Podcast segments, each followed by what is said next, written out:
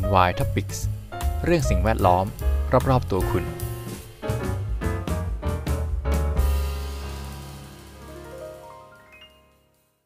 สวัสดีครับ ยินดีต้อนรับเข้าสู่รายการ NY Topics กับผมพีทันสถีพันธิพักดีครับ วันนี้จะมาพูดต่อจากเรื่องอาทิตย์ที่แล้วนะครับ ที่พูดถึงว่า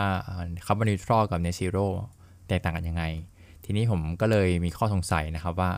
แล้วประเทศไทยจะเป็นเนซิโร่ หรือว่าก่อนจะเป็นเนซิโร่เนี่ยจะเป็นคาร์บอนนิวทรัลจะทำยังไงถึงจะไปถึงเป้าหมายนั้นได้ จริงๆรอพอไปสืบค้นมาจริงๆแล้วเนี่ยไอ้รถแมพดังกล่าวในประเทศไทยยังไม่มีนะครับ มีแต่ของบริษัทต่างๆ อาจจะมีมาบ้างในประเทศไทย แต่ในประเทศไทยเองนโยบายต่างๆ ยังไม่ค่อยชัดเจนเท่าไหร่นะครับ แล้วกฎหมายเรื่องเกี่ยวกับการจัดการก๊าซเรือนกระจกเนี่ยก็ยังไม่ปล่อยออกมาเนาะแต่มีข่าวมาว่าจะปล่อยมานานแล้วอย่างที่ผมเคยบอกไปครับ แต่ว่า เขาบอกว่าปีหน้าต้นปีหน้าจะออกนะครับ ต้นต้นปี 2565 เนี่ยจะออกพรบเกี่ยวกับการเปลี่ยนแปลงสภาพภูมิอากาศ หรือว่าการจัดการการปลดปล่อยก๊าซเรือนกระจกเนี่ยจะปล่อยออกมาแล้ว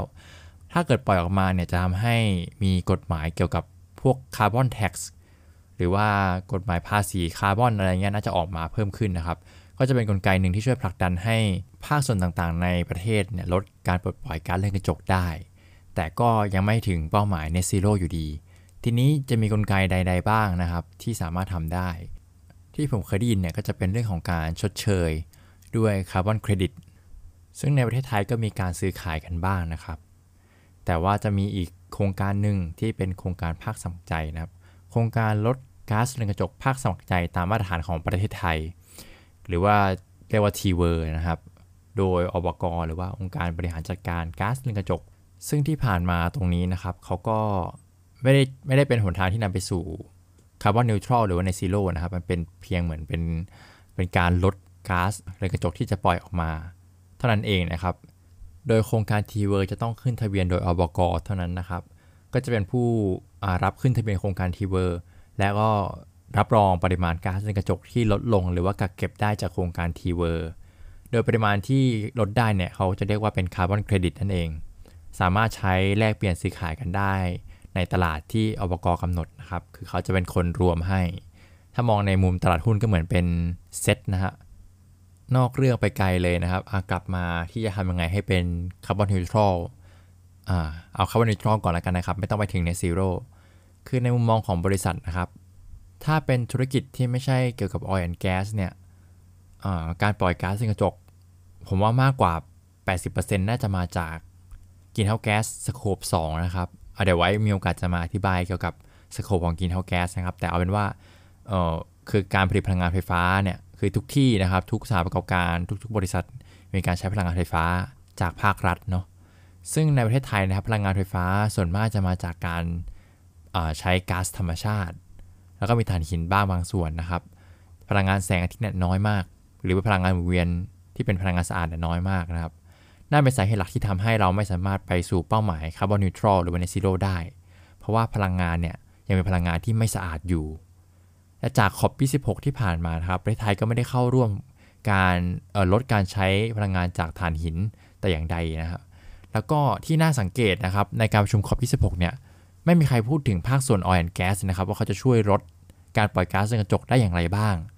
อันนี้ผมก็ความคิดเห็นส่วนตัวนะครับ ผมเข้าใจว่า ธุรกิจ oil gas เนี่ยยังมีเขาเรียกว่าอิทธิพลมาก แล้วก็ไม่ใช่อิทธิพลสิเรียกว่า มีกำลังการผลิตมีเม็ดเงินไหลเข้ามาอยู่ในภาคส่วน oil gas ยังมากอยู่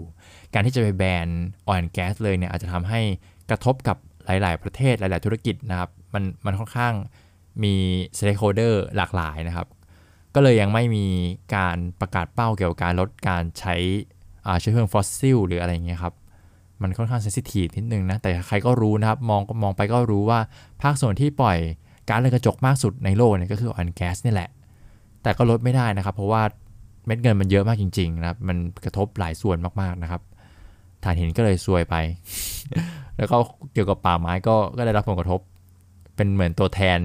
ออยล์แก๊สนะครับ ผมผมมองอย่างนี้นะ อาจจะไม่ถูกใจใครหลายคนก็ต้องขออภัยด้วยอันนี้เป็นความคิดเห็นส่วนตัวนะครับอะกลับมากลับมา ในเมื่อประเทศไทยยังใช้พลังงานไม่สะอาดอยู่นะขอใช้คำนี้แล้วกัน แล้วก็ประเทศไทยก็ยังมีกฟผกฟน ผมไม่แน่ใจผมเรียกถูกหรือเปล่าเอาเป็นว่าเป็นรัฐวิสาหกิจที่เขาผลิตไฟฟ้านะครับ เป็นการผูกขาดการผลิตพลังงานไฟฟ้าอยู่ ก็ถ้าเกิดว่าภาครัฐเขาไม่ผลิตไฟฟ้าที่สะอาดมาเนี่ยประชาชนหรือว่าบริษัทต่างๆ โรงงานเนี่ยก็ไม่สามารถมีพลังงานไฟฟ้าที่สะอาดใช้ได้นะครับ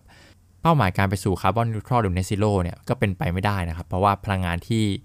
เราต้องเรียกว่าไงโดนบังคับให้ใช้เนี่ยมันยังไม่สะอาดอยู่ยังไงก็ปล่อยก๊าซคาร์บอนไดออกไซด์ปล่อยก๊าซเรือนกระจกอยู่อย่างเงี้ยมันก็ไม่ได้เนาะพอนึกภาพออกใช่ไหมครับ ทีนี้ถ้าเกิดว่าเราบอกว่า เอ้ยทำไมคุณไม่ใช้ติดโซลาเซลล์ล่ะอ่าทีนี้การติดโซลาเซลล์นะครับบอกเลยว่าเออโรงงานเนี่ยใหญ่มากเลย ติดโซลาเซลล์ยังไงเนี่ยใช้พลังงานไฟฟ้าก็ไม่พอนะครับ มันช่วยได้แค่ลดเท่านั้นแหละ หรือแม้แต่บ้านคนเราเองเนี่ยโซลาเซลล์ก็ยังมีข้อจำกัดนะครับ ถ้าเกิดว่าวันไหนก้อนเมฆเยอะฝนตกอย่างเงี้ยครับ ถ้าเราไม่มีแบตเตอรี่ดีๆ ที่คอยเก็บสำรองพลังงานไว้เนี่ย มันก็ไม่พอใช้นะครับ นี่แค่บ้านนะครับเครื่องใช้ไฟฟ้าไม่กี่ตัวเอง เรานึกสภาพโรงงานนะครับ ยังไงก็ไม่พอนะครับ ยังไงก็ต้องใช้ไฟจากกฟผกฟนเนาะนำไปสู่วิธีแรกนะครับ ถ้าเราจะจะเป็น net zero หรือจะเป็นคาร์บอนนิวทรัลได้เนี่ย ยังไงซะแหล่งพลังงาน จะต้องเป็นพลังงานสะอาด พลังงานหมุนเวียน ที่ปลดปล่อยก๊าซในกระจกเป็นศูนย์นะครับ เอ้ยอย่างนี้ประเทศไทยทั้งหมดจะต้องเป็นติดโซลาเซลล์เพื่อผลิตไฟฟ้าจ่ายให้โรงงานหรือว่าประชาชนในเมืองหรือเปล่า อันนี้ก็บอกเลยนะครับว่า อาจจะไม่ถึงขั้นนั้นนะครับ เพราะว่าเรามีเทคโนโลยีที่เรียกว่า CCUS หรือว่า Carbon Capture Utilization and Storage อันเนี้ยที่ผมเคยพูดไปเมื่อหลาย EP ก่อนนะครับ เกี่ยวกับ เทคโนโลยีเนี้ยมันเมื่อก่อนมันใหม่มากนะครับแล้วก็ต้นทุนค่อนข้างสูง แต่ผมมีความเชื่อว่าในอนาคตมันจะถูกลงเรื่อยๆ แล้วก็สามารถใช้จริงได้นะครับ ซึ่งตรงเนี้ยต่อให้เราเอาเชื้อเพลิงมาเผานะครับ เชื้อเพลิงฟอสซิลเนี่ยมาเผา และมีการปลดปล่อยก๊าซเรือนกระจกเกิดขึ้นจริง แต่มันจะไม่ถูกปลดปล่อยไปยังชั้นบรรยากาศนะครับ เพราะว่าเทคโนโลยีอันนี้จะดูดแล้วก็เก็บไว้ ฉีดอัดเข้าไปใต้ดิน หรือว่าทำให้มันเสถียรแล้วก็เก็บไว้ในใต้ดินนะครับ ซึ่งมันจะมีวิธีการที่หลากหลายอยู่เหมือนกัน เดี๋ยวไว้มีโอกาสจะมาเจาะลึกเทคโนโลยี CCUS ให้ แต่เอาเป็นว่าสรุปก็คือมันจะไม่ปล่อยไปสู่ชั้นบรรยากาศนั่นแหละ ก็เก็บไว้สักที่หนึ่ง อย่างนี้ก็สามารถใช้เชื้อเพลิงฟอสซิลต่อไปได้นะครับตัดไปที่เราสามารถ make sure ได้ว่ามันจะไม่ปล่อยสู่ชั้นบรรยากาศ ก็ถือว่าเราไม่ได้ปล่อยก๊าซในกระจกละ ซึ่งการใช้เทคโนโลยี CCUS ก็จะเป็นวิธีที่2นะครับที่ผมนึกขึ้นมาได้ และสุดท้ายก็คือการปลูกป่า อันนี้อาจจะคลาสสิกนิดนึง เมื่อก่อนมันอาจจะวัดผลได้ยากนะครับ แต่ปัจจุบันเนี่ยก็มีวิธีวัดผล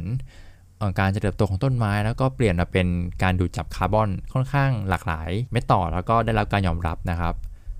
ก็อันนี้ผมบอกเลยว่าเป็นตัวช่วยเสริมเล็ก ๆ นะครับ เพราะว่าจริง ๆ แล้วเราจะปลูกป่าเพื่อดูดคาร์บอนเนี่ยค่อนข้างต้องใช้พื้นที่เยอะมาก สมมติถ้าเราจะดูด 100%ของที่เราปล่อยไปเนี่ย ผมเชื่อว่ามีโลกอีกใบหนึ่งก็ไม่พอนะครับ มีประเทศไทยอีกประเทศหนึ่งก็ไม่พอนะครับ เพราะฉะนั้นอาจจะต้องพึ่งหลาย ๆ วิธีเนี่ยเข้าด้วยกัน ก็เป็นวิธีที่ 3 นะครับ ก็คือปลูกป่านั่นเองอะผมขอสรุปนิดนึง วิธีการที่เราจะเข้าสู่เป้าหมายคาร์บอนนิวทรัลหรือว่าเนซิโลได้เนี่ย ผมสำหรับตัวผมเองนะ ผมมองว่ามี 3 วิธี อันที่ 1 ก็คือเราใช้พลังงานสะอาด แต่ข้อจำกัดก็คือ เราอาจจะไม่สามารถเลือกแหล่งพลังงานสะอาดได้ด้วยตัวเองนะจนกว่านโยบายของประเทศเขาจะเอื้ออำนวยนะฮะ ข้อ 2 ก็คือการใช้เทคโนโลยี CCUS หรือว่า Carbon Capture Utilization and Storage มาช่วยดักจับก๊าซคาร์บอนไดออกไซด์หรือว่าก๊าซเรือนกระจกที่เราปล่อยจากกระบวนการผลิตของเรา ตรงนี้ก็อาจจะมีข้อจำกัดตรงที่เทคโนโลยี